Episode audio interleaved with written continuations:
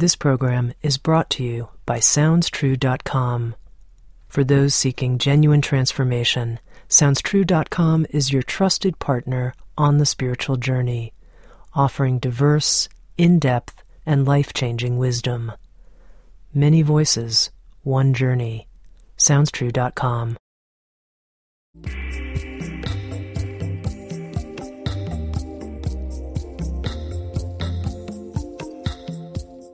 You're listening to Insights at the Edge. Today I speak with Michael Beckwith.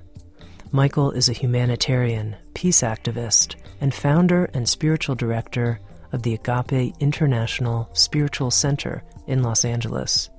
He is the author of Spiritual Liberation Fulfilling Your Soul's Potential, as well as the Sounds True audio learning program, Life Visioning, a step by step process for realizing your highest potential. Here's Michael Beckwith sharing the story of his own spiritual awakening and the discovery of what he calls eternal truth. I'm curious of all the life paths why you chose to be a reverend, or were you chosen? How did that work? Um, I fought against being a reverend.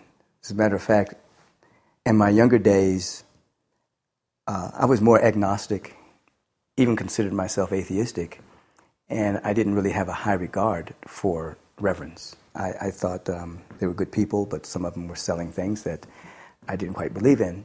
So I am shocked, in a sense, that I ended up on this path. Um, you know, I had a, a, tremendous spiritual awakening, which allowed me to pursue um, Eastern and Western mysticism and became a spiritual counselor. And then the next stage was to go through the school and become a minister. And even when I did that, I wasn't planning on being a public figure. I, I liked my way of life of doing the counseling and doing the teaching and being on the faculty at, at the university. I never wanted to be a minister. I was kind of pulled into it. There was an inner um, something that wanted to erupt and express that way. And I fought it for a number of years, actually, to the point where I even had a crook in my neck. And the moment I surrendered and said, okay, I'm going to walk in this direction, my neck snapped back into place. Mm-hmm. And so my, my resistance manifested physically as a neck problem. So I'm, I'm, I'm shocked. And you know what? I don't really think about myself as a minister or a reverend. I really just think about myself as an individual that just loves the presence whatever name we choose to call it, whether we call it the presence, the God, love energy, whatever. I just, I just love the presence and um, seek to be uh, a vehicle of, of teaching around it. Well, let's go back for a moment. You said you had a tremendous spiritual awakening. So, what happened? What happened to you? This was um, early 20s.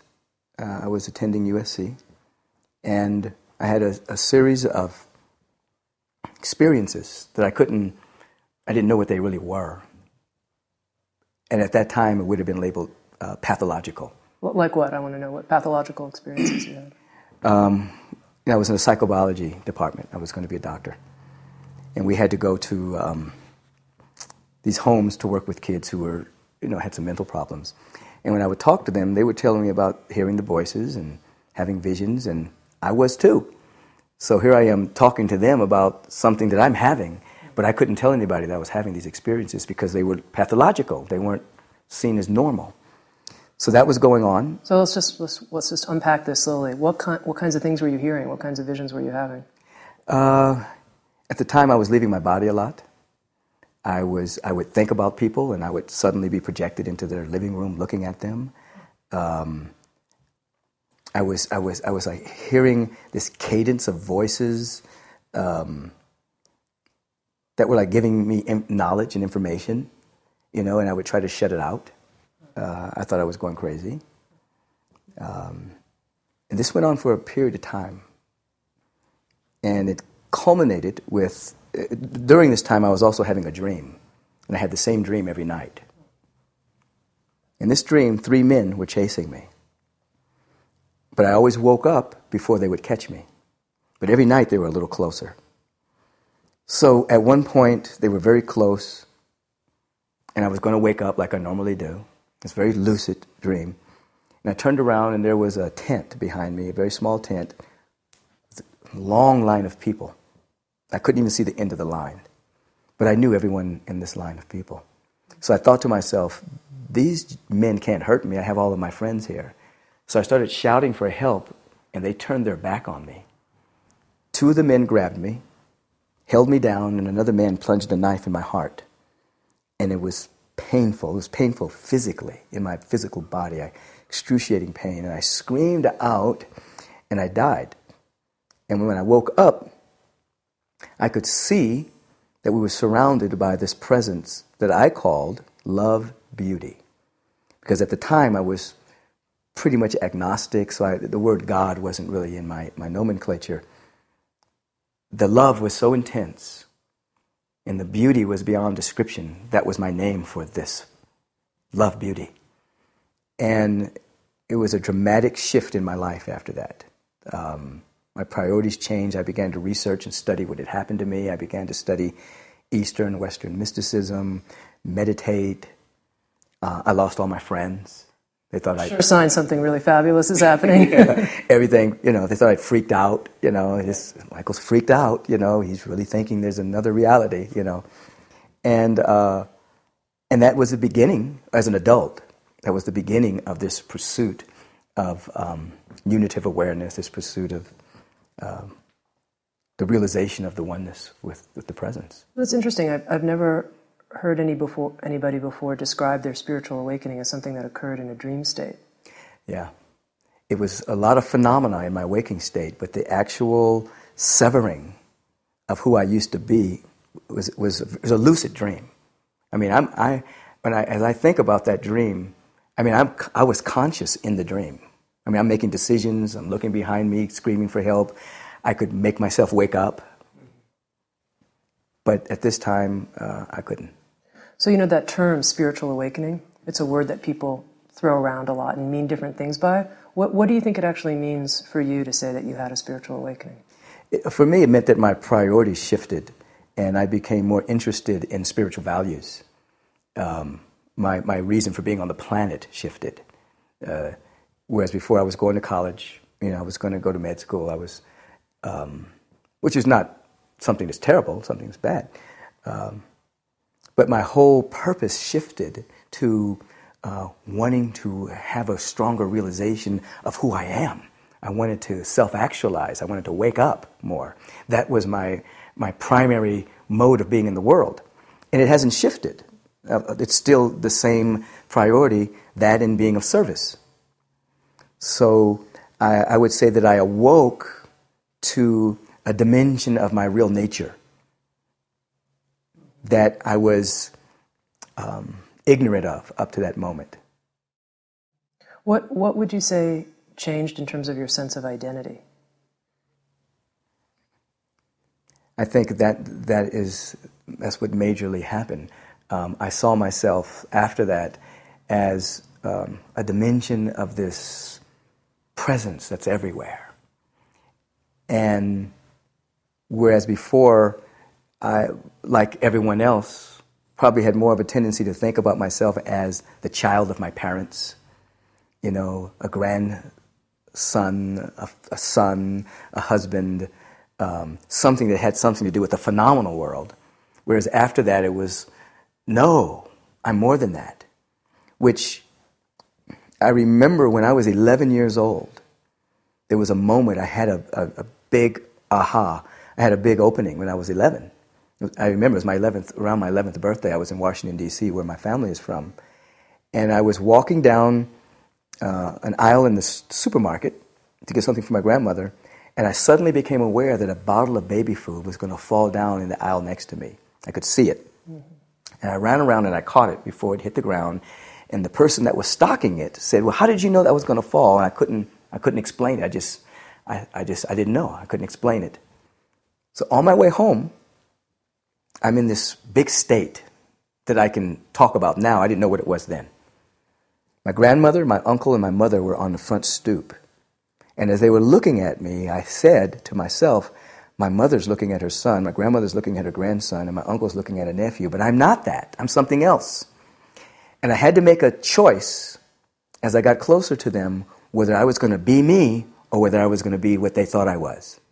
And at 11 years old, I chose to be what they thought I was. I couldn't, I didn't have the strength Yeah. to be more than that. So I chose to be the son, the nephew, and the grandson. But I always remembered that, that experience that I had.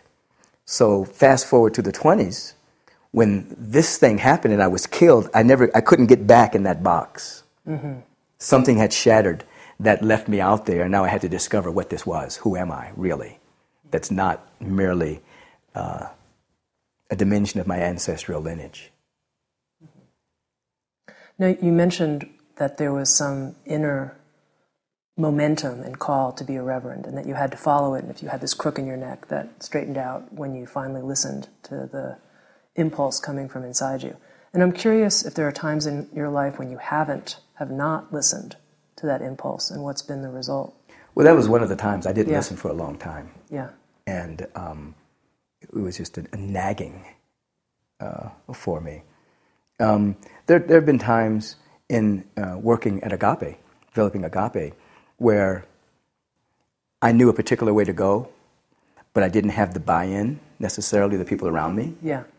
And before, I would probably just say, "We're going to do it anyway," and I would say, "Okay, we're not going to do it this way. Let's let's do it the way you guys want to do it," and it would end up not working Yeah. you know, but I would just let that happen, knowing that it wasn't going to work, and then come back to another way that I was seeing originally. So, how do you know when that voice inside, that impulse, is aligned with your greater good and when it's just, you know, some kind of voice that's yakking at you that, you know, could be the voice of all kinds of motivations and self serving ideas, etc.? How can you discern that?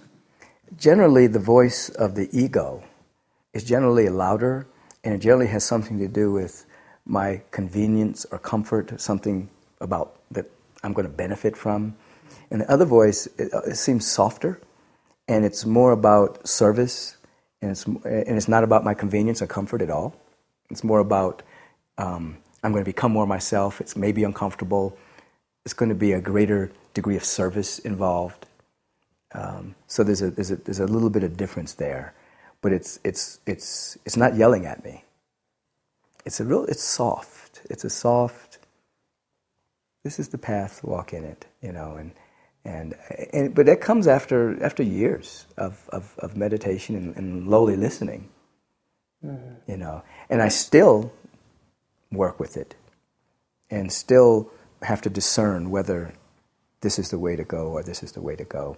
But I also, there's something happens in my stomach too. Uh-huh. There's a, a visceral, something happens in my solar plexus uh-huh. that um, gets real calm if, you know, if I'm going in the right direction. And if I'm not, it's like a flutter. It's like, uh oh, this is not the right way to go, you know. What would you say were some of the most challenging directives you received that you had to trust? That were just like, oh my God, you want me to do this? Well, I would say just in the beginning, to start the Agape International Spiritual Center, um, I got that directive. And I, I even got that, in, again, in lucid dream state, too. I got it more than one time. And one time in a lucid dream state, I, w- I was walking down the street and I was taken to this building, and there was a tremendous amount of energy and love and fellowship and community going on. And it was just looked very beautiful. It was diverse. And the voice said, This is, this is uh, what we want you to do. And I said, I can't do this. And in the dream, I was real small, and this vision was really big. And I said, I can't do this. I don't know how to do this. And it said something like, You say yes, and we'll do the rest. It was like that. But I delayed it for a while. I, I didn't. I didn't. I, w- I didn't want to be a public figure. It wasn't my personality construct. I was more behind the scene kind of person. I used to work for a city councilman, and I could write the speeches, and I could be behind and work on the programs and develop programs. But I didn't need to be the person out at front. So here, I'm being invited to be out front, and it was daunting. And and I, I said yes. You know, I left the position I had at that time, which provided finances for me and my family. Stepped out on nothing, and um, it was very, very challenging. So you take your dreams really seriously. Yeah, they're they're they're really more than dreams. You know, there's a difference. It's like when I'm dreaming, but these lucid dreams are like I'm awake and I'm getting instruction or um, some knowledge or I'm having a direct experience. It's, right. yeah. It's, That's a really interesting idea that you're getting instruction. Who, who could be giving you instruction or what? What's, yeah. Where's the instruction coming from? It, it, I just call it divine mind. I call it love intelligence. Um, it's more of a, a presence. It's more of a presence. And I know that it knows. Now, let's say somebody's watching this and they think, you know, I want that kind of confidence. I don't really know when I'm dreaming and it's just, you know, something I'm afraid of, something I want to have happen. I don't really know. I can't, I can't discern that. What would you say to them? How can you help them? Well, first of all, I probably wouldn't put them on the path of trying to do lucid dreaming. Yeah. That's not really my expertise. Yeah. Even though I do it. Yeah. I don't teach that. Yeah. Um, I would more put them on the path of developing a spiritual practice, becoming interested in participating in their own evolution. And whether you have lucid dreaming or whether instruction comes the way it comes for me, that's not really important. What's important is everyone everyone is a candidate for insight and revelu- revelation. Everyone is a candidate to receive instruction and knowledge, however it comes for them. I think it's speaking to everyone in a language and in a way that they can understand. So I would put them more on the path of self discovery through affirmative prayer, and meditation, visioning, this type of thing, and, and, teach them to be receptive to that knowledge as it comes to them, and, and, and so that they can learn how to discern that. Mm-hmm. Now, you mentioned affirmative prayer. Can, can you give me an example of what it's like to pray in an affirmative way? Uh, affirmative prayer is basically acknowledging that what you're praying for and about, it's already occurring. It's, you're, you're, affirming that it's already happening. Um, I teach that whatever it is that we want, hope for, and desire, it's already within us. So, an affirmative prayer is basically lifting your vibration to accepting and feeling that it's already occurring at some level, and then being receptive to it moving through you. I define prayer as embracing reality without trying to get anything from it.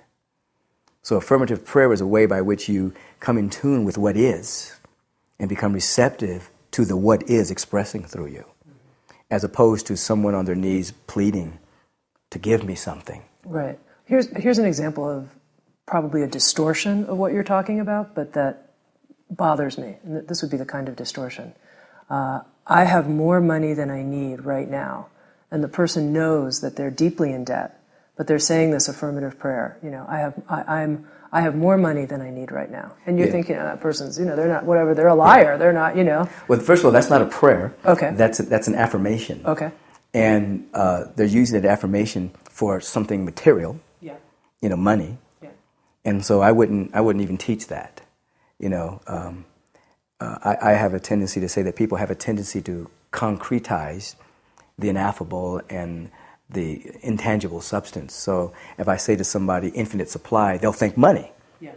But um, I would I would say that I would switch that affirmation around. I would say I'm I'm in tune with infinite supply and, and all my needs are met, and begin to feel that. And then what happens is an individual will be guided and directed to do what is necessary to allow that to happen in their life. It's not going to drop out the sky necessarily. But if you begin to have a feeling tone that you live in a friendly universe, that infinite supply is all around you, that divine opportunities are all around you, and you start to feel that, you act differently in the world. You bring up, you see opportunities that you couldn't normally see. You start to, um, your steps are ordered by this new law of your being that you're now affirming.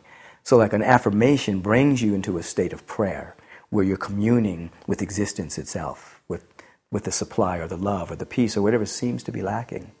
But what if you say a sentence like that, I'm in tune with infinite supply, and then you immediately hear in your head, no, I'm not. I have $20,000 of credit card debt that I have no way to pay. Well, generally, that's a, that's a wonderful exercise. Yeah. As a person begins to do that kind of affirmation, yeah. immediately there's going to be the voice of the ego or the voice of uh, dissent saying, No, you don't. Yeah. You, are poor, you're ugly, you don't have enough this. And, and, and as you keep doing that affirmation, you can become aware of your unconscious beliefs that's inhibiting your flow. And so when that happens, that's a very good thing because you can actually see what you really believe about yourself. Yeah.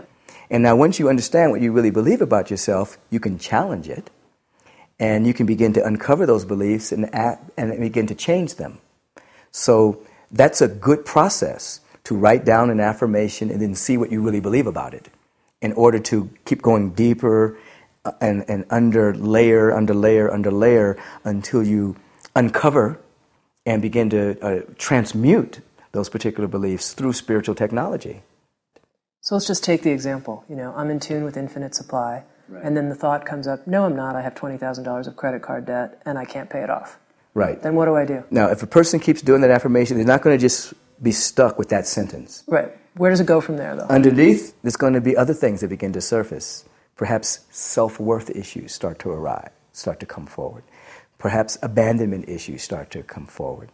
Um, you're going to start to uncover perhaps unforgiveness issues, mm-hmm. because debt is oftentimes a function of unforgiveness. You'll start to get to what's really the issue. It's not, it's not $20,000 in debt because you had to have a state of consciousness to produce that debt. Now, what is that state of consciousness? What is that belief? What is that that you're really holding on to? Not you, but yeah, you know the you that's listening. This is an example, right? Uh, and now, when you begin to discover that and you put, shine the light on that, now you can change it. Now you can begin to you can create another affirmation. You can ask some empowering questions around that. There's there's many spiritual technologies that you can begin to use to transmute that energy. Mm-hmm. You see, you can begin to ask a question. What is what is the depending on what the issue is that it surfaces for somebody. If it's um, lack of self love, you can begin to ask questions. You know, what does self love look like? What does it feel like? If it's um, if it's about money or supply, you know, what is the what is the what is the nature of supply? What is the real nature of supply? Now, the universe will answer that question. Generally, what people do is they ask a disempowering question they'll say, Why does this always happen to me? Mm-hmm. The universe will answer that. It'll start giving you all kinds of reasons. But when you ask, What is the nature of supply? What is the nature of supply and how can it express in my life? The universe will answer that question as well. It will begin to speak of um, this invisible supply that's everywhere that can be transmuted into ideal employment. It can be transmuted into um, talents and gifts that need to be activated and expressed. Um, a person can begin to empower themselves through asking the right kind of questions. I mean, that's just one yeah. technology that, that you can use once you uncover what you believe about yourself or about God or about the universe. So, what are the guidelines for asking the right kinds of questions? Um, if it's, you want to ask about the nature of reality, you want to ask how you can grow, how you can expand your awareness, but you don't want to ask questions like, why me? Why is this happening to me again? You don't want to ask who's to blame. Mm-hmm. Who's to blame for this? You don't want your mind to go on a scrutinizing, fault finding expedition. You want your mind to become an avenue of awareness of that which is true, that which is eternal. So you have to ask a question that leads you there rather than leads you down the path of just more human experience and the human condition, which is a mockery of the divine creation. Mm-hmm. Well, let's take a different example. Let's say somebody has had a hard time finding the kind of life partner, love partner that they want. And they just think, you know, everybody else has the opportunity to find the love of their life but me. There must be something wrong with me. Right. And here I am, I'm doing some kind of affirmative prayer. I'm right now at this moment magnetizing the love of my life. Right. You know, walking in the door. Right. And then the voice comes in, come on. You know? Who do you think you are? Yeah, look how old you are. You haven't found it yet. It's not going to happen. Right. Get, get real. Right. What am I going to do about that? Well, uh, first of all, instead of just concretizing love and saying about the love. no, I want partner, it to be a person. I, oh, I, I, I, don't want it to be the experience of the present moment. I want it to be a real. You know, I, understand that, but you have to you, you, have to start somewhere. Okay. And so, uh, and, and of course, everyone there's no cookie cutter situation here. Okay. There's some people that don't love themselves. There's, there's individuals who can't share love. There's individuals um, who believe that there's not enough good people around. I mean, there's all kinds of, so there's no cookie cutter situation here that we can just say, okay, this works for this. Even though there are books that would say that, I don't believe that. I believe that you deal with an individual. There are principles that work for everyone, but everyone is different. Okay. So if a person is looking for a divine mate, uh, they're looking for a companion. They're looking for um, a, way, a, a way to express more love. I mean, we have to ask what, what is the nature of relationships? What is its purpose? And the purpose of relationship is to uh, perfect our loving and to be a place where we get to express love. So there are many people who don't have that. They're not even looking for that. Yeah. They're looking for a body, as you say, that um, maybe that makes them happy, something to this effect. Well, that's not what a relationship is for. A relationship isn't to make you happy. Relationship is a, a joint participation in the good of love and the good of God and the good of beauty. So first one has to first of all understand what the relationship is for. What, what is it? What is the life partner about? It's about growing and unfolding together in love. No, no, it's about not feeling so lonely. I mean, what if that's the truth of why I want a life partner? I want someone to, you know. Then you're still going to be lonely with the person, because the person is not going to uh, end your loneliness. Loneliness is inside. There are people that are with a lot of people that are still lonely, and there are people that are by themselves that aren't lonely. You know, there are people who can be by themselves, be alone, and not be lonely, and there are people that can be with someone and still be lonely. So that's an inside job. So if a person thinks that a relationship is going to heal that, then uh, there's going to be a problem. Because when they get in that relationship, they're going to be glomming onto the person, they're going to be clinging, they're going to be demanding that that person make them happy. Where you going? Oh, you didn't get back here on time. I miss you. It's going to create a whole lot of other issues. And so the idea is you want to clean those issues up mm-hmm. before you bring the partner in, or you want to realize that in the course of partnership, you're going to be working on those issues. Mm-hmm. You see, because the, the person is not going to heal those issues. Mm-hmm. Those are, that's internal. So, whatever the, the challenges that I'm facing, whether it's a financial challenge or wanting a love relationship, what are the, the principles that help me get down to the root issues that are really at work? What, what are they? Well, the first, the first principle is oneness. That is, you are connected to this presence, and that you already have everything that you need, and that through your spiritual work and introspection and contemplating and asking the right questions, uh, you begin to discover that it's already within you. Okay, so let's just pause for a second. What if my experience is that I don't have everything I need? Well, fortunately, your experience is just experience. it's not real. Okay, feels pretty real. Yeah, I know. I'm kind of I'm kind of halfway. It's okay, joking. but I mean, somebody may say, yeah. you know, you, I, I, hear that that that's the starting principle, but that's not what it feels. What's not what the world feels like to me. I Yeah. don't feel like I Now, now here's the, the beautiful thing. yeah. Where we are at this stage of evolution, we can think independent of our experience and of our circumstance. That's what spirit, that's what practicing spiritual principle is all about. That you may have an experience of lack, you may have an experience of loneliness, ill health, whatever the case may be, but we have this thing called our consciousness that allows us to think independent of that experience. That means I can enter into a creative, a co creative partnership with this presence and begin to um, change my perspective, my point of view. Uh, I can even change my feeling and nature and begin to tap into the, the love, tap into the peace, even though it's not present in my experience. I can use um, my imagination. I can use things in my life that are already working and begin to feel what that feels like and begin to train myself to live in that vibration until that becomes um, maybe not my predominant vibration, but I'm hanging out there more and more and more. And then what happens?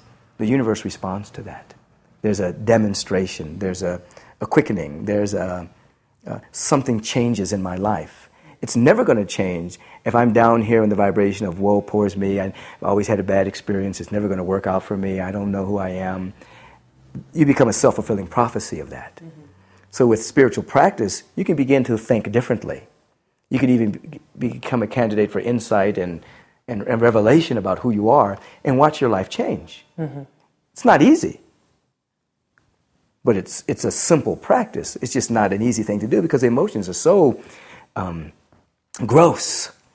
And they're constantly giving, even though the, our emotional life is a feedback from the past, they are a, um, a subset of our previously held perceptions that have may have come from experience, they, they're so uh, gross that we think that's who we are. But our emotional body is not who we are, it's a subset of our previously held perceptions. So now I can take my attention and I can begin to shift my perception. Now, how do I do that? I do it through what I study, I do it through um, uh, the people I'm associating with, I do it through my spiritual practice that we've, we've mentioned here a few times until there's a shift that occurs. I begin to have aha moments about the real nature of reality and the nature of who I am that's independent of my experience.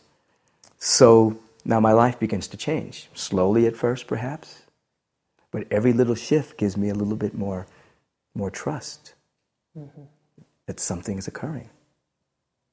Okay, but now here's a potential pitfall, and I'm curious what you think about this. You have potentially people who are like, you know, I feel great today. I'm connected to everything. I feel, I'm grateful for everything. And you can see that the person's giving you a bunch of baloney. Right. They actually feel terrible, but they don't want they don't want that's that pretense. experience anymore. Right. It's pretense. Yeah. So that's often what I see happen when people first get exposed to what you're describing is they, they don't want to be stuck where they used to be so they pretend right. this other thing, but it's not actually what they're really feeling. Right. Well, they're pretending something. Yeah. You know, the, and, and the idea is to have an intention rather than a pretension. And so um, eventually those people burn out. They either, they either fall by the wayside and say, this stuff doesn't work, or they go in a little deeper and they start to really establish intention, but it's not an intention to have things of the world. Their intention shifts to really changing themselves to really discovering what blockage is in them, not from a blame game, but just what is it that's within me that's preventing me from happiness, from joy, from creativity, whatever the case may be. So the thing about it is, this kind of work, you know, is, is not is not for the faint of heart, you know, because you have to really change. You have to really be willing to change. So oftentimes people come in in a mad rush. They read all these how-to books and how to have it all and this type of thing, and then find out later they got to do some real serious work. They got to really do some really introspection. They got to really be honest with themselves. They got to really look at themselves in the mirror and see where they're lying to themselves, see what they believe about themselves. And oftentimes people fall off the path then because that's too difficult. They want a quick fix. Mm-hmm. They want someone to give them some fancy words that they can just poof, suddenly it's happening. So a lot of people fall by the wayside. But a lot of people keep going. And they realize that there are real principles, there are real ways, there are real practices that if you engage them, it will change your habits, and those habits will become a change of lifestyle. The lifestyle will become a way of life, and you start to bear fruit with that, with that way of life. So it's not, a, it's not a get rich quick or a get mate quick or get anything quick. Mm-hmm. It's, really, it's really a precursor to a way of living one's life. And oftentimes, people don't want to change their life. They want to get something while they remain the same. Yeah. They want to change the world while they remain the same, and that's not going to happen. Yeah. That's fantasy. Yeah. Well, now we started, I asked you what the principles were for dealing with whatever challenge you have in your life. And you, you started by saying the first one was this yeah, it, recognition of oneness. Yeah, but, we're all con- I, I interrupted you and we went all over, so I want to know what the other principles are. well, are. we didn't go all over. That's all right. yeah. Uh, well, there, there's um, what is called the law of mind in action, which is an awareness that your thoughts are units of mental energy that have the tendency to transmute themselves into speech, behavior, action, perception that becomes more experience. So, so that's, a, that's a mental law uh, uh, uh, that the thoughts that you are um, continuing, continuing to have ultimately become a dimension of your experience, whether it's of the body temple, to the degree of health you may and may not be having, uh, how you see the world, and your experience in the world. So, um, and that's, that's, a, that's a pretty common, uh, people understand that, uh, and particularly now with um, the advent of our science, where we can actually measure patterns of thought. And you can actually see a person in an alpha state or a theta or delta or beta state and notice that people that are in higher states are much more creative and much more um, peaceful, um, much more prone to success if they're able to maintain that. Um, now, so, now, what are you saying? You're saying that we should monitor our thoughts think certain kinds of thoughts? What, what exactly are you saying? Well, I, I, I don't teach control your thoughts, but I do teach being mindful of what's flowing through your awareness and established a level of, of intention as, as to, um, I call it having thought for food. Instead of food for thought, okay. you have thought for food, which means that you uh, surround yourself with individuals, living or dead, um, that fill you with the good, the true, and the beautiful. And that's what you're placing your attention on until uh, it begins to be more real to you than your temporary experience. Okay, once again, what, what if you have a tendency to have some kind of repetitive thought pattern that's not all that uplifting? Well, you can have a level of mindfulness in, in which you are aware of it. And as you're aware of it, you're realizing it, it's not you. It's a habit that's going on independent of you. So once that, once that is occurring, you can interrupt it. And you can place it to the side, you can bracket it, as you know, to use a Buddhist term, you know, you can bracket it and put it to the side. You can challenge it. Um, you can begin to place your attention somewhere else, but you can get to the point where it's not running you. Mm-hmm. And you can begin to also be aware that there's some things in your life that are working. You can go on an appreciative inquiry as to what's working in your life and begin to feel that. And in um, the African shamanistic tradition, a dimension of their healing is actually if something is wrong in an area of your life, you place your attention on what's working and then bring that energy into the other area of your life. I call it spiritual shapeshifting. Mm-hmm. You know, where you can actually bring the energy. Let's say you, you have lack of finance and it yeah. really t- takes you down, but you're very healthy. Yeah. And you feel good about you. When you think about your health, it's exuberance. So you take that exuberance, that uh, confidence in that area of your life, and you begin to bring into your mind the area of your finances. And you begin to take this energy but place it over here whenever you think of your finances. So you do an energetic shapeshift. And as you're able to hold that space, you're going to stumble, you're going to fall, the repetitive patterns are going to come up. But as you're able to more and more hold that space, then this becomes your, your, your habit pattern. You begin to discover that you're thinking differently about finances and about supply your actions begin to be different, opportunities begin to open up, things begin to change in that area through the understanding of thought mm-hmm. and what real thinking is. What most people call thinking is just a regurgitation of thoughts that they've had the day before, the day before, the day before. It's a rehashing of the same thought forms. Yeah. Now, that's not thinking. That's called mentation. It's not thinking. Real thinking is inspiration. Real thinking is going into that realm where original thoughts from the divine mind or the universal love intelligence begin to think through you. That's thinking. Everything else is mentation. And the average person is just living in a thought cocoon of something they have thought before. They're living in a reality of that thought cocoon. There's an agreement in our collective society about whatever that thing is. And evolution is very slow. Basically comes through crisis. You know, something that breaks us out of that that particular thought cocoon. But an individual that's engaging in a spiritual practice is consciously participating in their own evolution through gaining, gaining dominion over their attention and placing it where they want to. Uh-huh.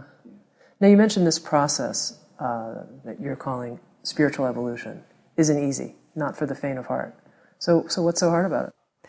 What's so hard about it is you're, you're, you're fighting against comfort and convenience that uh, a part of you is, is uh, for lack of a better term, would you say the ego, wants is looking for your is working on behalf of your survival. So it's not really interested in your evolution. Mm-hmm. It's interested in you surviving at all costs. Mm-hmm. And so when you begin to participate in the conscious evolution of your own soul, um, there's some sabotage there. There's some thwarting of that that, that occurs on a, on a largely unconscious level. Um, also, you have to go against the prevailing societal um, beliefs. I mean, our society itself bombards us with um, the thought forms of functioning comfortably with convenience. You don't look, turn on your television and, and see an advertisement about unfold your soul. You know, it says become all you can be by joining the army or something silly like that. Um, so you're going against that. But you're going with an impulse that's infinite, that's seeking to become conscious of itself by means of you. So ultimately, it's the only game in town. Right. Well, I want to evolve, but I don't want to give up my survival needs. No, no, you don't. You don't give up your survival needs.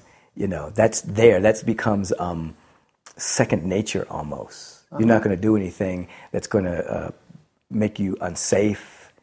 Uh, you're not going to go out eat poison. You're not going to go out and stand in front of a car to prove you're immortal. You're not going to do anything silly. That's already there within you. You've got that when you got your human being training. You know, when you got here and your parents said, "Don't eat this. Don't put your hand in that." You've got that. But if it continues to run the show, then you end up just being in the status quo. Mm-hmm. If it continues to run the show, you don't work for transformation, you work for comfort and convenience within the status quoism of your society. Mm-hmm. So we have to understand yeah, we're going to survive. And then, on, on, from a larger context, you know, you're not going to die anyway. I mean, you, you, you realize that at, at, another level, at a, at a meta level, you realize that uh, you've never been born, you're never going to die, you're never going to lose anything significant. Most people don't really know that, you know, so the ego can really uh, control because people are afraid of death and they're afraid of loss. Well, yeah. Well, okay. Let's let's unpack this a little bit. You're never going to die anyway. You were never really born. I mean,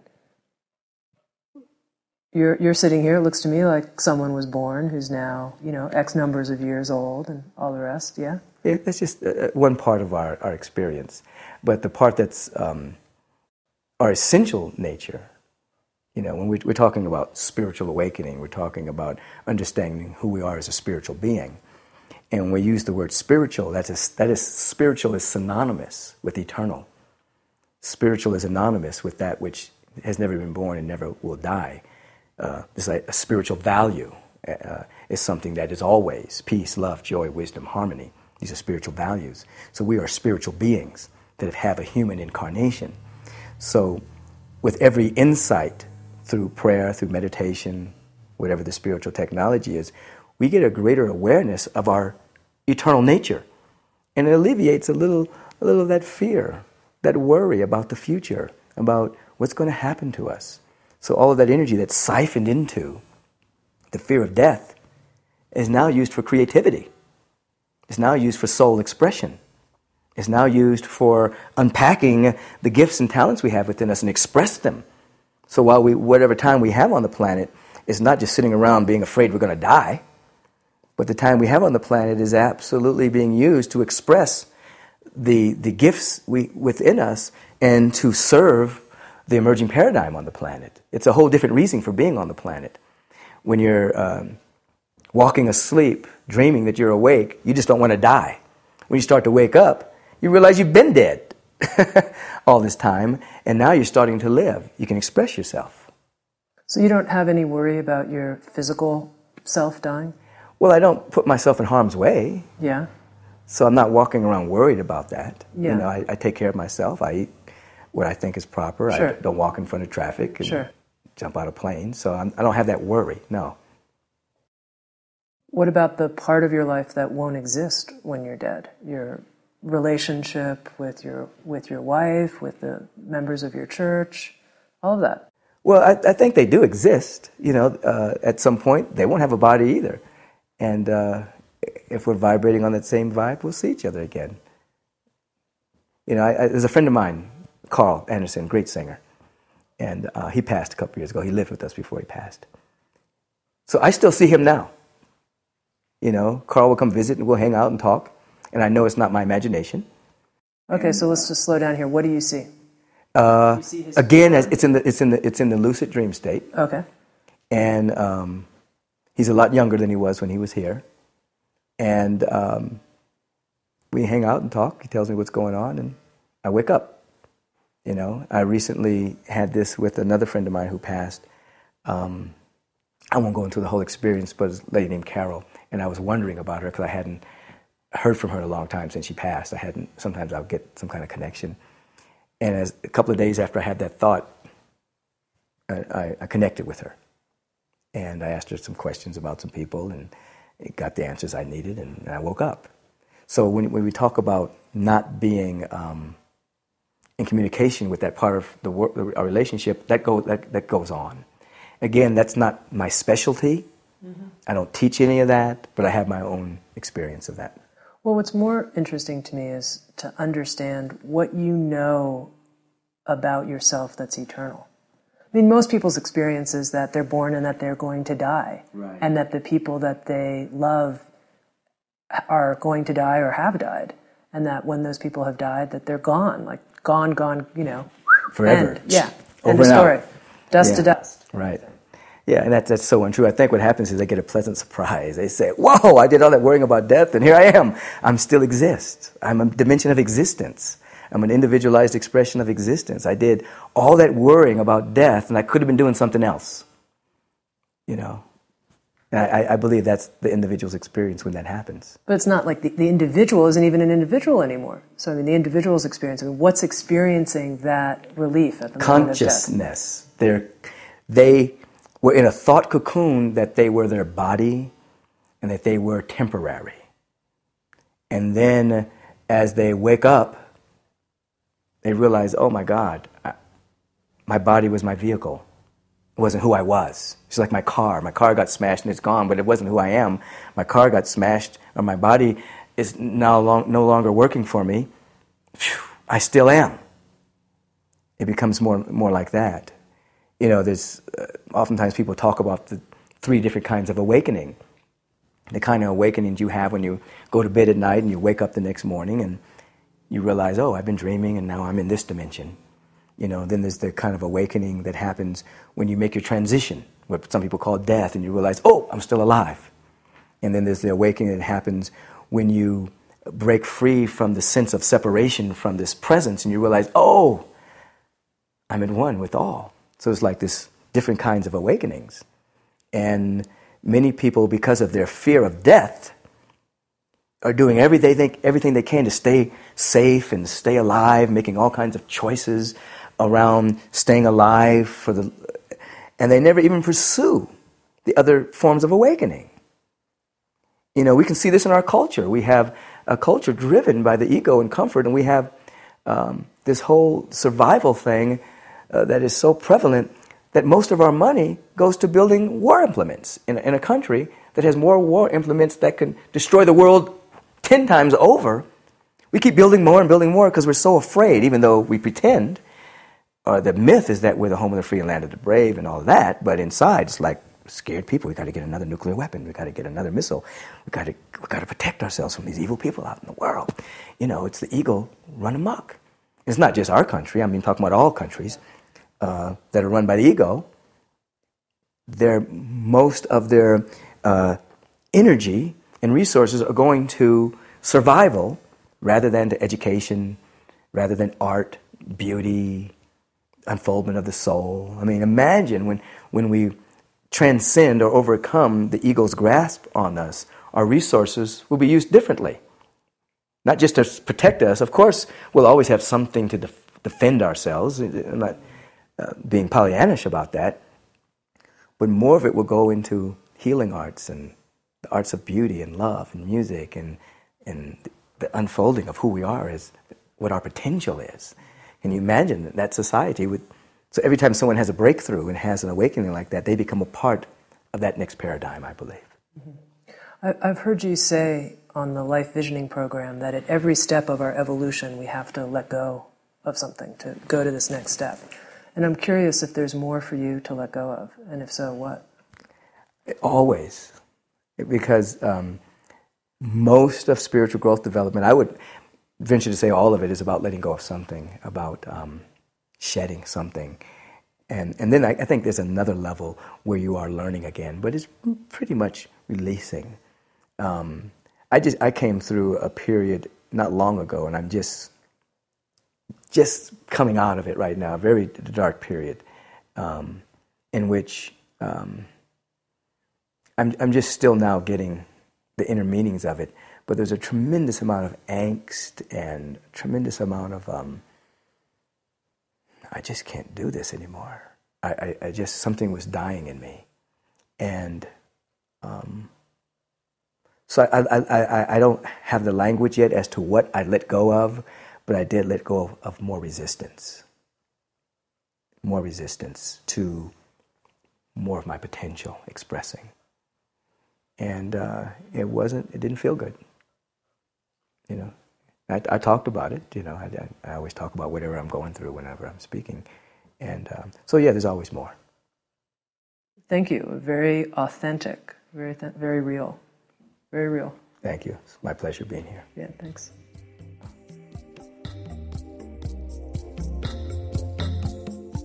This program has been brought to you by SoundsTrue.com. For those seeking genuine transformation, SoundsTrue.com is your trusted partner on the spiritual journey, offering diverse, in depth, and life changing wisdom. Please visit us at SoundsTrue.com and experience our award winning audio programs for yourself. Programs that embrace the world's major spiritual traditions, as well as the arts and humanities embodied by the leading authors, teachers, and visionary artists of our time. With every title, we strive to preserve the essential living wisdom of the author, artist, or spiritual teacher. Not only will you receive information, but you will receive the essential quality of a wisdom transmission between a teacher and a student. Many voices, one journey. SoundsTrue.com.